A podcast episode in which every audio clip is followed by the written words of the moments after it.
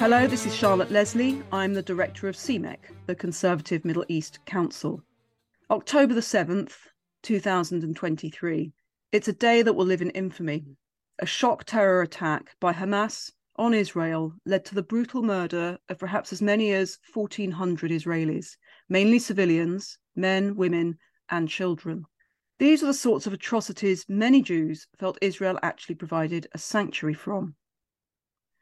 These shocking events have been followed by Israel's assault on Gaza against Hamas that has led to the deaths of hundreds more civilians. Perhaps as many as 3,000 are dead, including hundreds of children. Aid workers there have described conditions as catastrophic. So, after more than a week of tragedy and conflict, we thought it was time to hear from someone on the ground in Israel. Tom Helm, the Jerusalem correspondent for the national newspaper based in Abu Dhabi, and someone who has worked for CMEC. Tom, thank you very, very much for sparing the time from where you are in Jerusalem from what must have been an extremely busy time for you. How have you been? Well, thank you, Charlotte. Well, I've been very busy and running on adrenaline, and that's still going for now. Let's see how long it lasts. So, you're the Jerusalem correspondent for the National, and you have been for a few months now. Is that right? Yeah, about eight or nine months.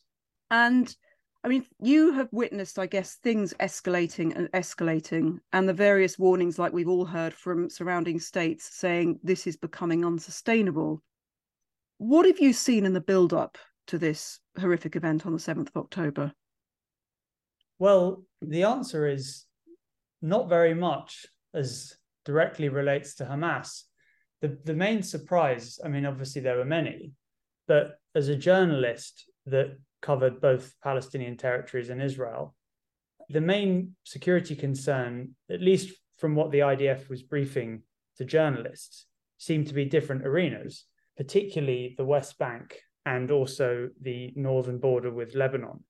There was a sense that Gaza was being managed and a few almost benevolent Israeli policies were often cited as a key reason behind the relative stability of the Strip. Most notably, Israel's permission uh, to 17,000 Gazans roughly to allow to come and work in Israel on a daily basis, uh, which was a lifeline for Hamas, which which has struggled to create a, a, a vibrant economy that that can feed its already impoverished people. So the answer really is not very much. The the threat posed by Gaza was a, an entirely manageable one from the Israeli perspective. It wasn't Hamas, it was Palestinian Islamic Jihad, a smaller organization with less sophisticated rockets and crucially no political control in the strip. So it had far less to lose than Hamas, which which has direct responsibility for the people of Gaza. So we were just very, very surprised. So there's a couple of things that arise from that. So, firstly, you're saying that Palestinian Islamic Jihad, which is an organization we hear slightly less about over here in the UK when we're talking about this, are you saying that has more of a role to play in the atrocities on October the 7th, or were those atrocities mainly completely Hamas? Where was the responsibility lying? Uh, no, this was very much uh, Hamas's responsibility. And it was a great shock because Hamas had stayed relatively quiet in, in recent years. And I think what it really brought back the sense that, I mean, the impression Israelis were left with was our existential threat right next door is back in play. Hamas has always been a bogeyman, and rightfully so for Israel. And in you know previous years, there's been directly responsible for for the worst violence to come out of the strip. Uh, and Islamic Jihad has been something of a, a, a spin-off, you know, a threat, but but a but a minor one. So no, this is this episode is remarkable because it is Hamas, and most importantly, it is the most violent, uh, murderous campaign unleashed by Hamas against Israel in the organization's history. And so you're saying that from Israel's perspective, you're saying that Gaza had seemed relatively manageable, and the issues that people were concentrating on were towards the Lebanon border and in the West Bank. Over here, we'd have reports of escalating aggression in the holy sites against Muslims and Christians, and a more aggressive settlers policy that seemed to be supported by the government. Is that the perspective that you have there on the ground? It certainly was. But I mean, I think the, the strange thing for a journalist on Saturday was all these background issues, which were very important. You mentioned, you know, persecution of Christians, you know, violence in the West Bank, settler violence, all these things hugely concerning. They're now on the back burner. In, in, in a matter of hours, Hamas managed to completely preoccupy the media and, and Israel. And that in itself, I mean, it's understandable, but it has devastating consequences for these issues and the people affected by them who now have no spotlight. The long term issues facing Palestinians and Israelis remain. And it's important to remember that this also applies for Israel's domestic turmoil. When I arrived, I was parachuted in immediately to the debate around judicial reform and the effect that Israel's most right wing government in history was having on the country. Huge social, political divisions with economic costs and religious demographics, seismic changes that now will not be spoken about in great detail for some time. And that is a scale, really, of the dramatic situation that, that we're in today. I'm speaking to Tom Helm, Jerusalem correspondent at the national newspaper based in Abu Dhabi. And I'm speaking to Tom from Jerusalem. Tom, obviously, what happened on October the 7th is one of those world changing events. And I don't think it's too much to say that. What's the situation like now in Gaza following that? We're seeing reports on our screens here in the UK, but what are you seeing? What are you hearing? Well, the truth is, I'm I'm hearing and seeing very much what you are, because foreign journalists at least can't go into Gaza, and there's no prospect of them being there in the immediate future. We're getting all of our reports from from journalists that were already in Gaza at the time, who are mostly from the Strip, and the situation's dire. I mean, many of the journalists have died, but I think the number is now 2,600 Gazans, and that will climb dramatically. Israel hasn't even launched its widely anticipated ground invasion, which has truly dramatic targets.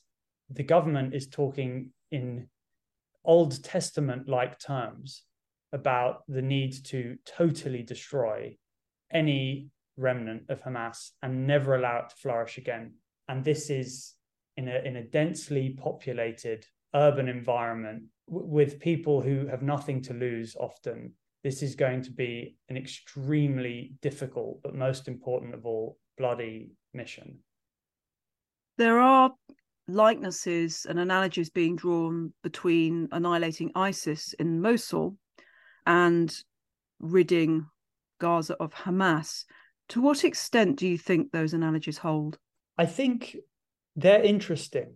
In the early days, in the early hours of the conflict, even, people were trying to get a scale in Israel about the threat that Hamas now posed. One of the early lines was to equate uh, the violence Hamas showed on a Saturday as parallel with ISIS. There have since actually been statements from, for example, Prime Minister Benjamin Netanyahu saying in many ways the violence was worse. I think this is an extremely sensitive subject. I think, unlike ISIS, which drew on significant support from jihadists from across the world, this is very much a localized group that emerged from an extremely difficult context, but which by no means is blameless in the slightest. They rule Gaza with an iron fist protests and dissent are quickly quashed, and Gazans suffer as a result. And Hamas obviously regularly spouts anti Semitic, murderous uh, rhetoric against Israel. But I don't think the analogy quite stacks up for very complicated reasons. But we do not need to describe Hamas as ISIS to get a sense of how brutally and appallingly they behaved then and yeah. the threat that they've always posed to Israel. You're based in Jerusalem and you're spending time in the West Bank. whilst we're all concentrating on the horrors that have emerged from Gaza and are now in Gaza, what's going on on the West Bank? We're hearing less about that. What are you seeing? Well, I've been thinking about this a great deal recently. I think the early days of the conflict, they were simple, they were binary. Hamas had committed terrible atrocities, and Israelis were rallying round in the most astonishing fashion. And it was easy to report. The stories were there. On Sunday, I did my first trip into the West Bank since the fighting happened. And it was perhaps the saddest day of reporting I've done since the war began because the conflict was no longer simple. You realized that the underlying issues around the conflict are not on hold by any means. They are, in fact, worsened by this war. I covered two stories. One was reporting from a recreational center in Ramallah, the Palestinian capital, where Gazan workers, who at the time were legally working in Israel, mostly as farm hands, manual labor, construction workers, uh, were unable after, after the war broke out to return to Gaza. So Israeli authorities rounded them up and uh, dumped them at the borders of the West Bank, leaving the Palestinian Authority and West Bank Palestinians to look after them. And we went to this center and I have actually never had the chance to go into Gaza. I haven't really been here long enough. But it was a mini Gaza. You immediately saw people that were visibly poorer. Their clothes were, were dirtier. They they looked more traumatized than the average West Banker. So we essentially had a mini Gaza, and the Palestinian Authority, which already faces huge challenges, was having to look after them. The scene resembled a natural disaster men were sleeping side by side in a massive open hall. Many were injured. We spoke to a young man who had been very badly beaten by Israeli authorities. He was limping, he had a bruised face. We spoke to another man who had learnt that his son was killed in Gaza the day before. And these men have no idea when they can go back and be with their families. And it's a mess. There's no answers. The the second story was again a continuation of issues that were very present beforehand. We were going to a Bedouin community that had recently been displaced by violent settlers around the Palestinian city of Taiba. Now, this, the UN in particular, has been taking a keen interest in this, particularly since 2022. The issue of uh, settler violence displacing particularly um, animal herding communities, which tend to be Bedouin in the West Bank. And the process had accelerated rapidly in 2023. And the thesis now of these UN officials is that in this week, it's it's accelerated even more. I, I spoke to one uh, NGO worker who works closely with the UN who said that 400 people she believes have been displaced, permanently displaced from their terrain just this week alone. And the problem now is that as this as this issue accelerates, the eyes of the world are firmly in Gaza and the south of Israel. There were no journalists there. We were the first journalists to reach it. The the diplomats from Western countries and organizations like the UN were no longer coming because the situation was viewed as, as too volatile. And quite frankly, I think the appetite to show the same degree of solidarity with the Palestinians, which in itself was pretty empty anyway beforehand, is just not there. Western governments are rallying behind Israel. And a family of Bedouin shepherds who've been grazing the land for 50 years uh, is not something that will be picked up on. But the problem is, is once these people leave, they leave forever. And the settlement project, which has caused so much bitterness among the Palestinians, rightfully so, and makes the future of a Palestinian state impossible, along the lines of the two state solution, which most Western countries still back, most of the international community still backs, these are all impossibilities. It's a situation that is deteriorating rapidly, and we don't even know that it's happening, but it will. And that was only in one week. Uh, we can only imagine what happens in the months ahead because this conflict, which will distract so much attention, will probably last for months. So you've got a situation where Hamas has not only brutalized Israel, but has really razed to the ground hopes for Palestinians for a two state solution and a peaceful political solution. What's the atmosphere and the view of Hamas and their actions amongst West Banker Palestinians that you're talking to? It's always hard to truly gauge that because it's not easy as a Palestinian to come out against a group like Hamas. But I would say there is a sense now, whether it's in East Jerusalem or elsewhere, that this is our last our last chance. And we have been driven to what they would term as violent resistance. It's a problematic term when you look at what happened in the kibbutzes and the areas around southern Israel. Uh, it was brutality to many. But I think this is not so much a political feeling among Palestinians. It is pure anger and rage of a demoralized society that for so long has not believed in or seen a viable political process. It's important to remember it's a line that's often trotted out. Many of the Palestinians that are alive today have never known the existence of a uh, peace process. People in halls of power internationally tend to remember the Oslo Accords, but that is a reality that's totally dead and non existent for many of the Palestinians now. So I think this is not a moment of great organization, of great hope by any means. It's it's event. And I think you can see that, to be honest, reflected in the discourse in Western countries as well. You only have to go onto Twitter to see in a matter of seconds how videos showing appalling scenes are played differently to different audiences. I mean, if if I may, there was one video that particularly depressed me that emerged in recent days. It, showed Hamas fighters cradling Israeli babies from the kibbutzes that that they raided. Uh, I actually saw many people, many large groups on Instagram saying that this was an example of Hamas benevolence and tolerance and humanity that they weren't killing these babies. It was around the time that Israel that that a, that a, a, sort of very contentious story emerged from Israel based around a claim that 40 babies had been beheaded by Hamas.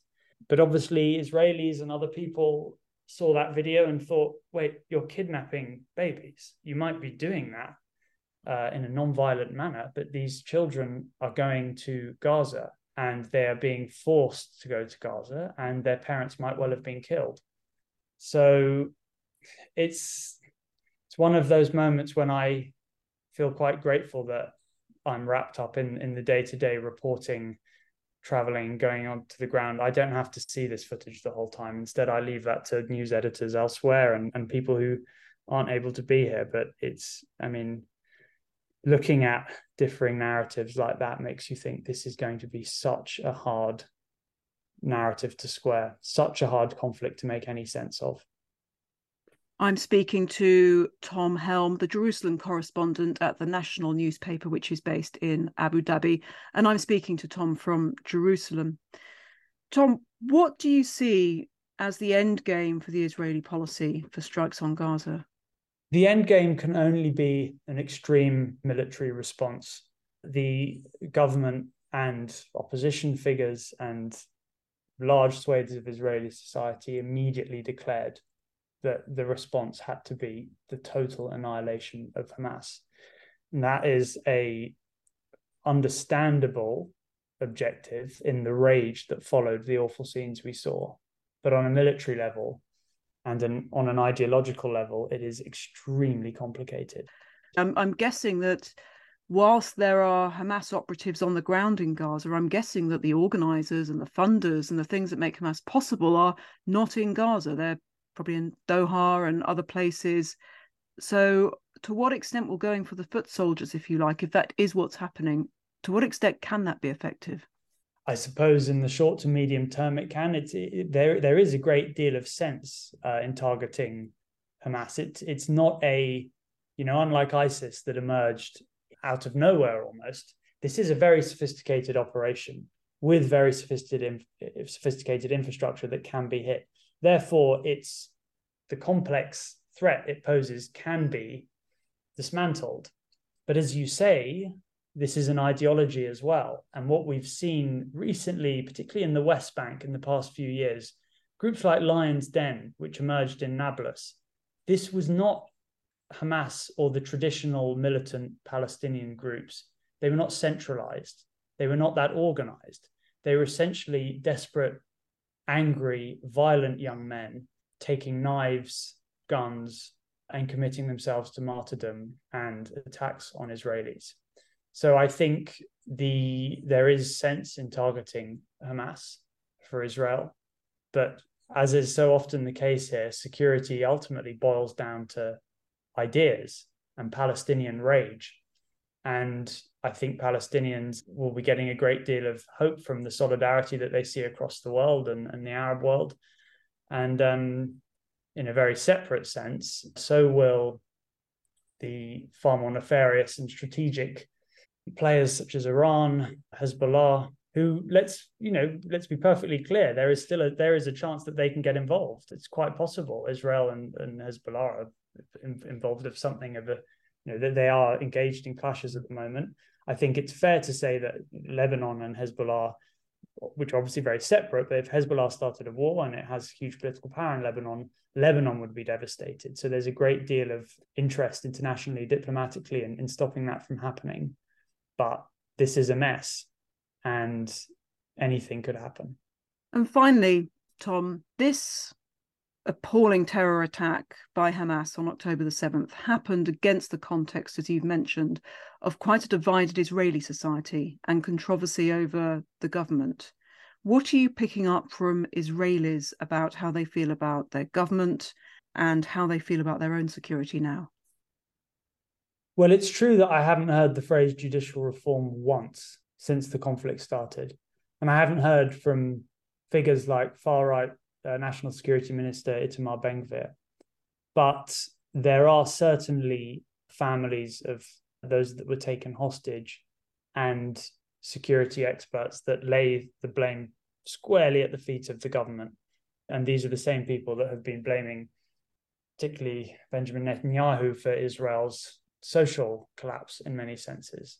So I think people will always rally around the flag, but that flag has never been more contested. And I don't think there's any doubt that Israelis will always prioritize the security of their people.